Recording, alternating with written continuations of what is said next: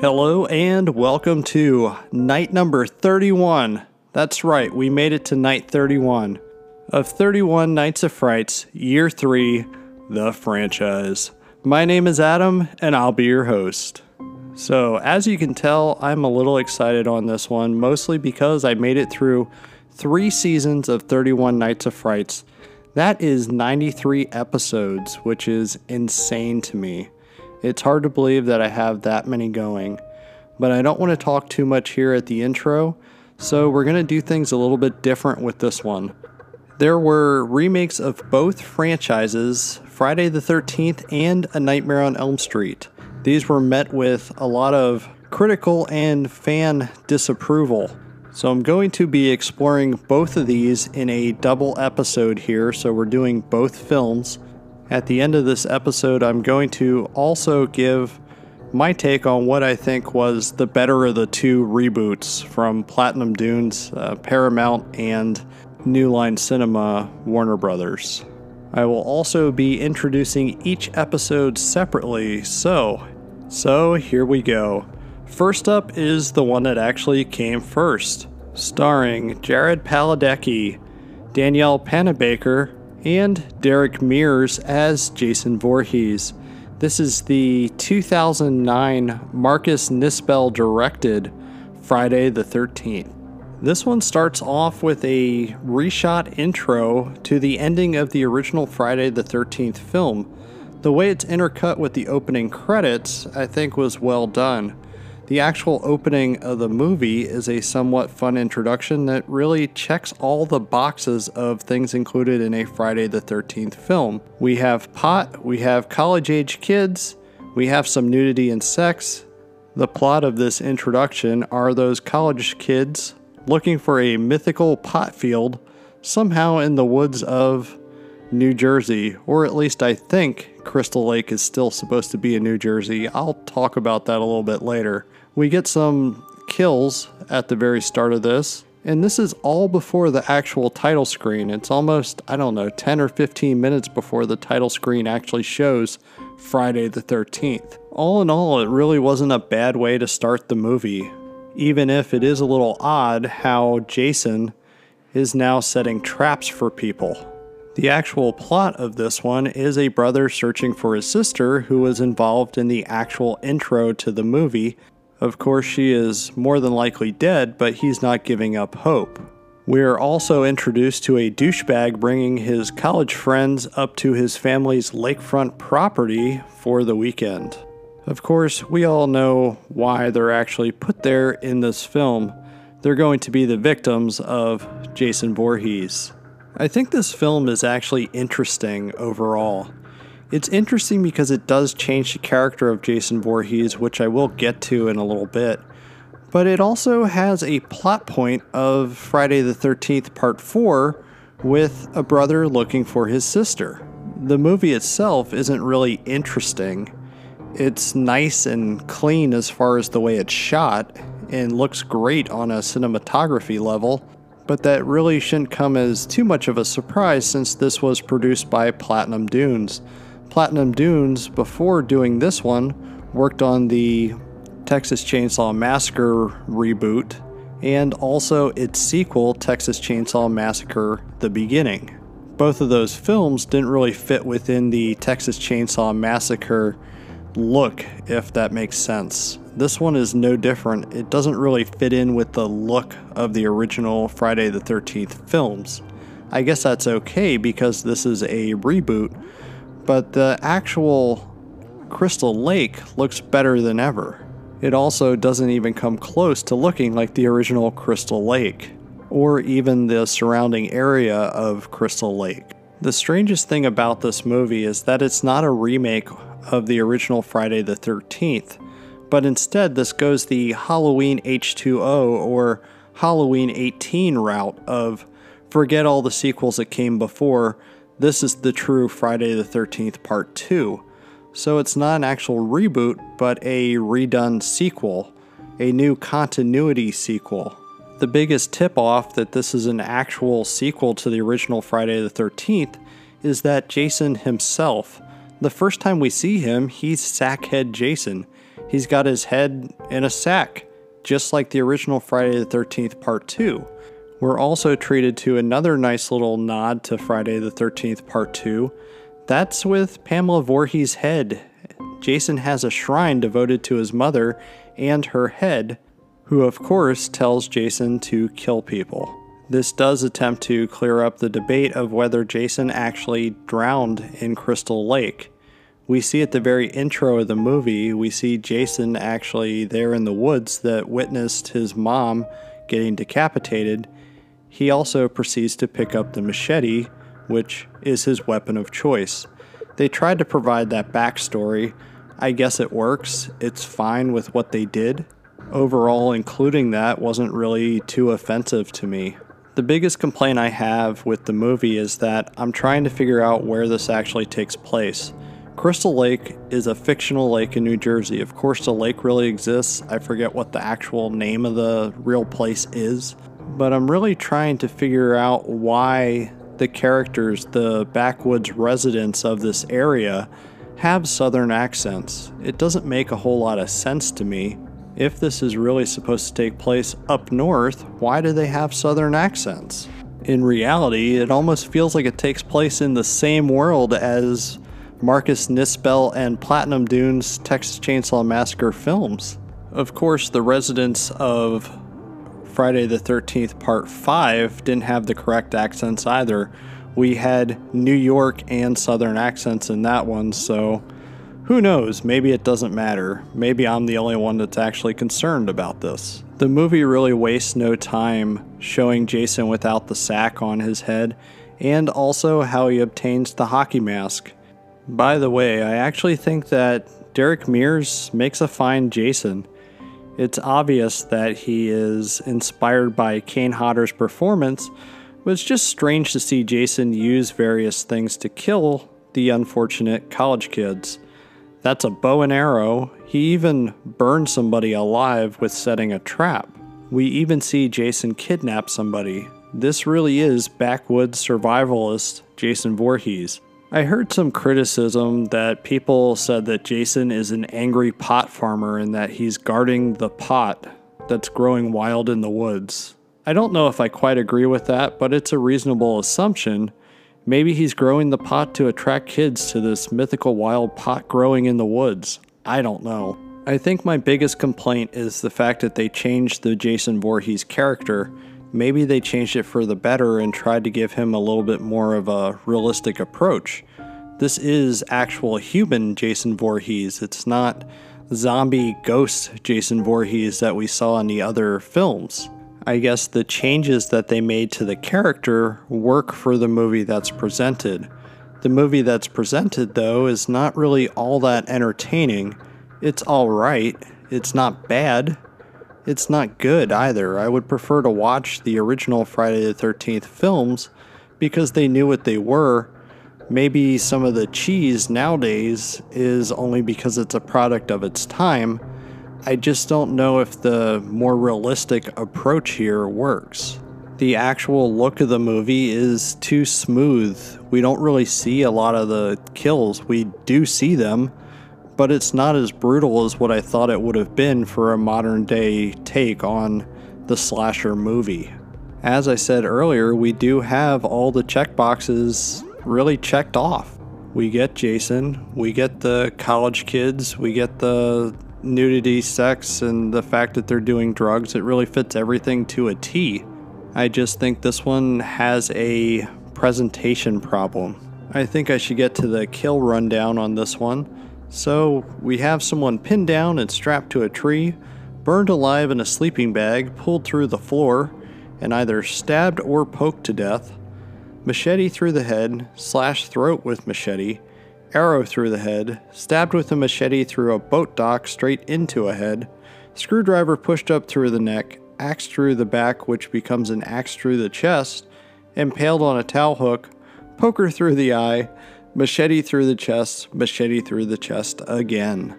So if a lot of those kills sound samey, I think that's one of the problems with it is that they don't go enough into making the kills inventive. I feel the original Jason Voorhees had some more inventive kills overall. These are not really fun, they're actually kind of bland. That brings me to the actual ending point of the film.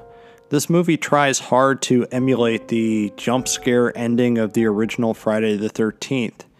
It doesn't work. At least it does right the wrong of not going further after the jump scare. It's just that it seems to imply that this is going to now, if they would have made a sequel, this would be now, moving forward, the undead monster Jason. Overall, this one's not bad. It's just not the movie that I hoped it would be. Back when I saw it in 2009, I was kind of mixed and in the middle on this one. It turns out I still feel the same way about it to this day.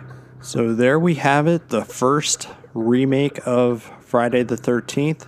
So we'll be moving on to the second movie here on our 31 Nights of Frights double feature, starring Rooney Mara, Kyle Gallner, Thomas Dekker, Connie Britton, and Jackie Earle Haley as Freddy Krueger. This is the 2010 Samuel Bayer directed A Nightmare on Elm Street. Normally, this is where I would give a plot or at least some plot points. I don't really need to give that on this film because it actually is so close to the Wes Craven original. There are some different story beats that the story actually takes, but for the most part, this one is the exact same movie as Wes Craven's original film. In case you don't know by now, Child Murderer, and in this one they actually changed the character of Freddy Krueger. But anyway, Child Murderer Freddy Krueger is put to death by a local town mob who's outraged that he did not get what was actually coming to him. The townspeople go and set him on fire, and sure enough, Freddy Krueger, or Fred Krueger as the locals know him, comes back to haunt the dreams of the town's teenagers. This take on A Nightmare on Elm Street keeps the tradition of having the movie open with a dream. Honestly, the opening titles were pretty stylish. That goes into a scene that features a seemingly self inflicted throat slit even more impressive is the lighting change from Awake to Nightmare. That is one good thing that this movie has going for it. It's able to go in and out of the nightmare slash reality with various lighting changes. I would also assume that CGI has a big part in this as well. So that's definitely the positive that this movie has going for it. Dream sequences are top notch. They look fantastic here. They also look like they would fit right in with the original film, in my opinion. Or maybe would fit in with probably the later A Nightmare on Elm Street films that actually have a little bit more elaborate dream sequences than the first film. The nightmare sequences overall are really well done. Aesthetically, they do look fantastic. The whole movie actually looks great from a look standpoint. They really nailed the look of what a Nightmare on Elm Street film should look like, where the Platinum Dunes Texas Chainsaw Massacre and Friday the 13th got the look wrong or didn't really resemble what the originals looked like. This one actually gets that right. So I do have to give credit where credit is due. Director Samuel Bayer and Platinum Dunes, they really did deliver here on that. Should we talk about the most controversial thing in this movie? Platinum Dunes, as you know, has a history of not getting the look of their characters correct. If you look at what they did with the Teenage Mutant Ninja Turtles films, then you would know that this here was their first misstep as far as the look of a iconic character. I'm going to say that Jackie Earle Haley as Freddy Krueger, he's actually good. He does a good job of making the character his own. He does a very different Freddy Krueger. I think Robert Englund is definitely better. But the performance on display here, he really gives Freddy the sinister edge. More sinister than any other Freddy Krueger, in my opinion, as far as attitude. The worst part about it is the look. The look of Freddy Krueger here. I know they were going for a more realistic, more this is what a burn victim would actually look like, I completely understand and get this. What I don't like is that it's a big deviation from what the original makeup was. Yes, they're going for a different look here. Cool, that's awesome. The worst part about it is fans reacted negatively when they released the first trailer and the first still picture of Freddy Krueger in this new version. So they went and tried to fix it in post. They tried to actually augment it with CGI to try to split the difference. They did go and make him look, I guess, closer to what the original Freddy Krueger makeup was. You can definitely tell that this has been CGI augmented.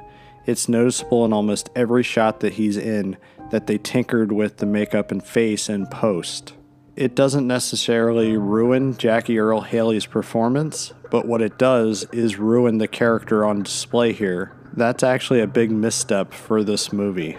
A prime example of this is that he looks different in almost every scene. It's never 100% consistent. If you look at stills at what Jackie Earle Haley looked like in the film, it looks okay.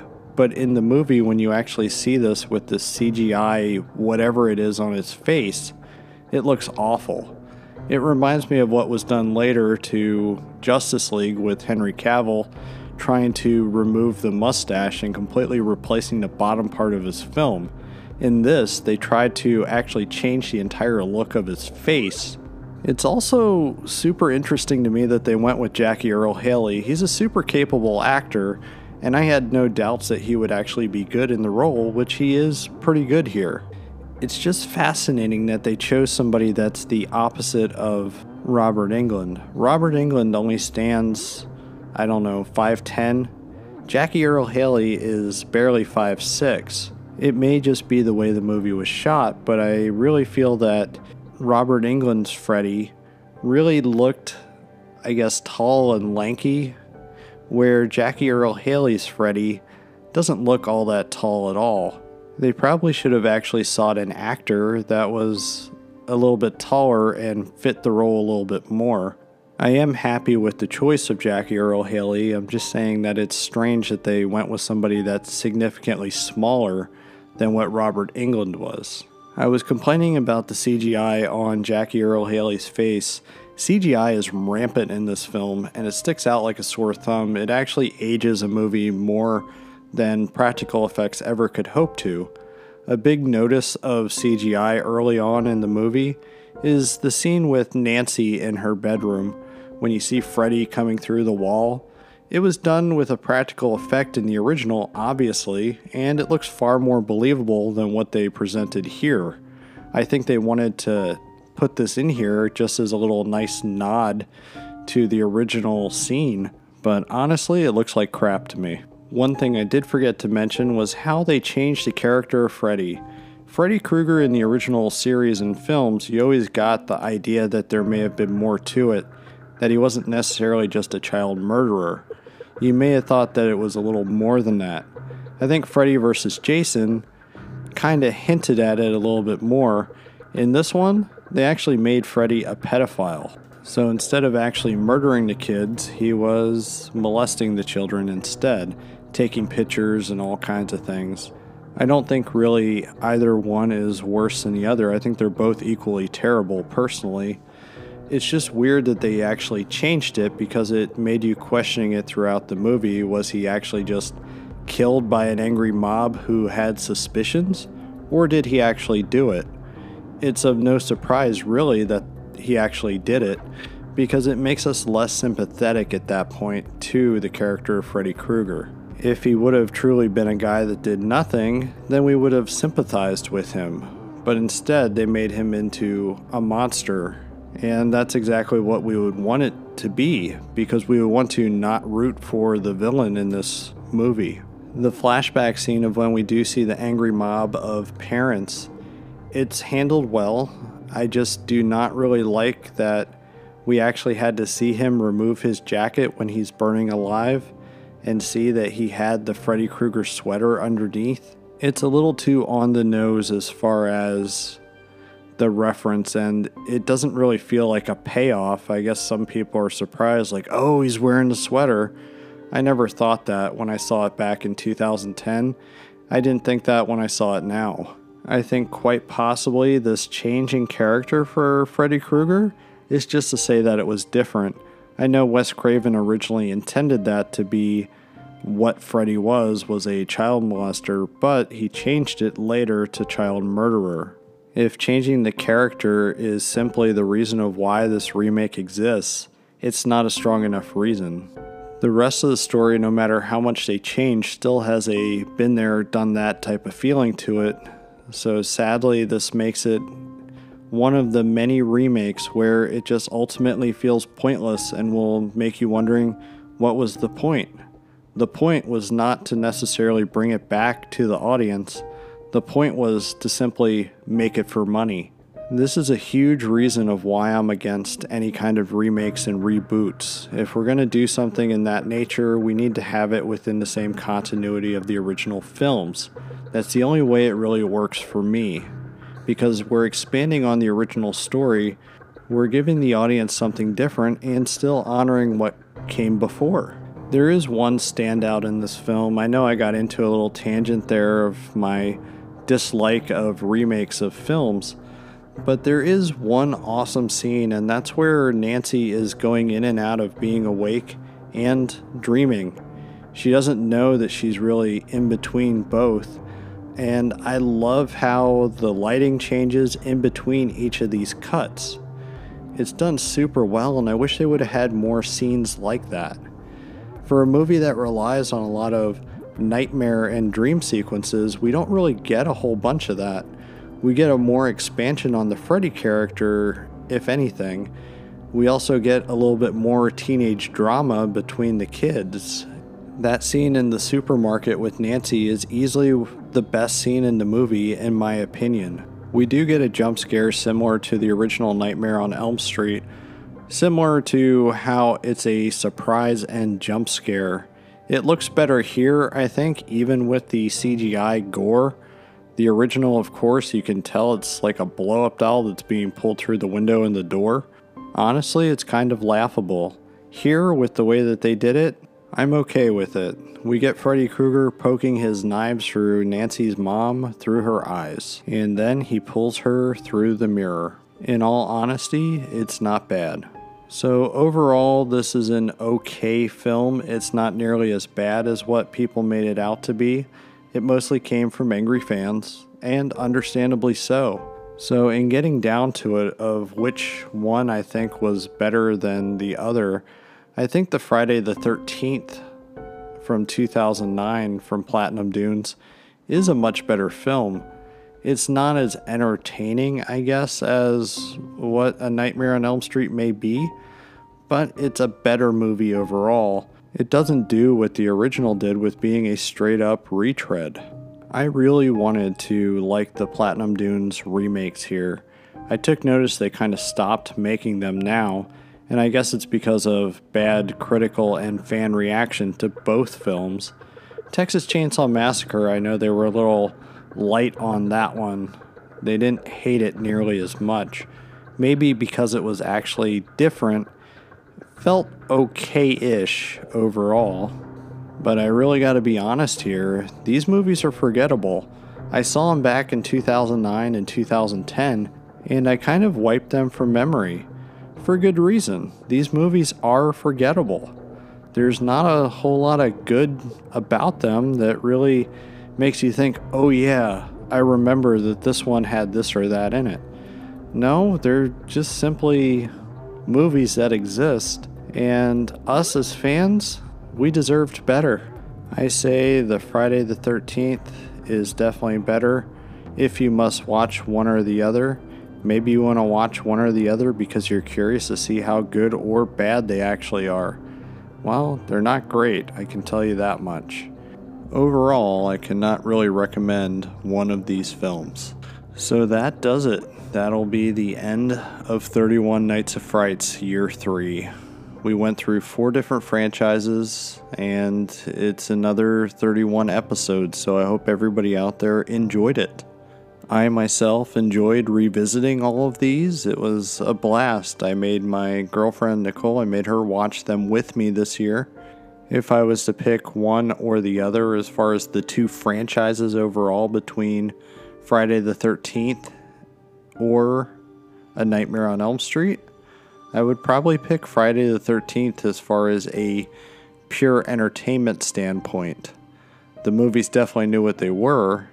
However, if you're looking for a slasher esque type of film that has a little bit more meat to it, then obviously A Nightmare on Elm Street totally wins this one. It's tough to actually pick between the two because they are so iconic. Honestly, between the two of Hellraiser and Candyman, that one's truly a toss up. They're all varying in quality with their sequels. Candyman is most likely the one that comes out on top here because it only had one awful entry. But we also have a lot less films. So it's tough to actually say that one is better than the other. Specifically, that I would say Pinhead and the Candyman himself are almost in the same league with the way they're portrayed on screen. Obviously, they have different backstories, but both characters there have a lot more power to them than what Jason or Freddy would have. Either way, this is it. This is going to end the 31 Nights of Frights for this year.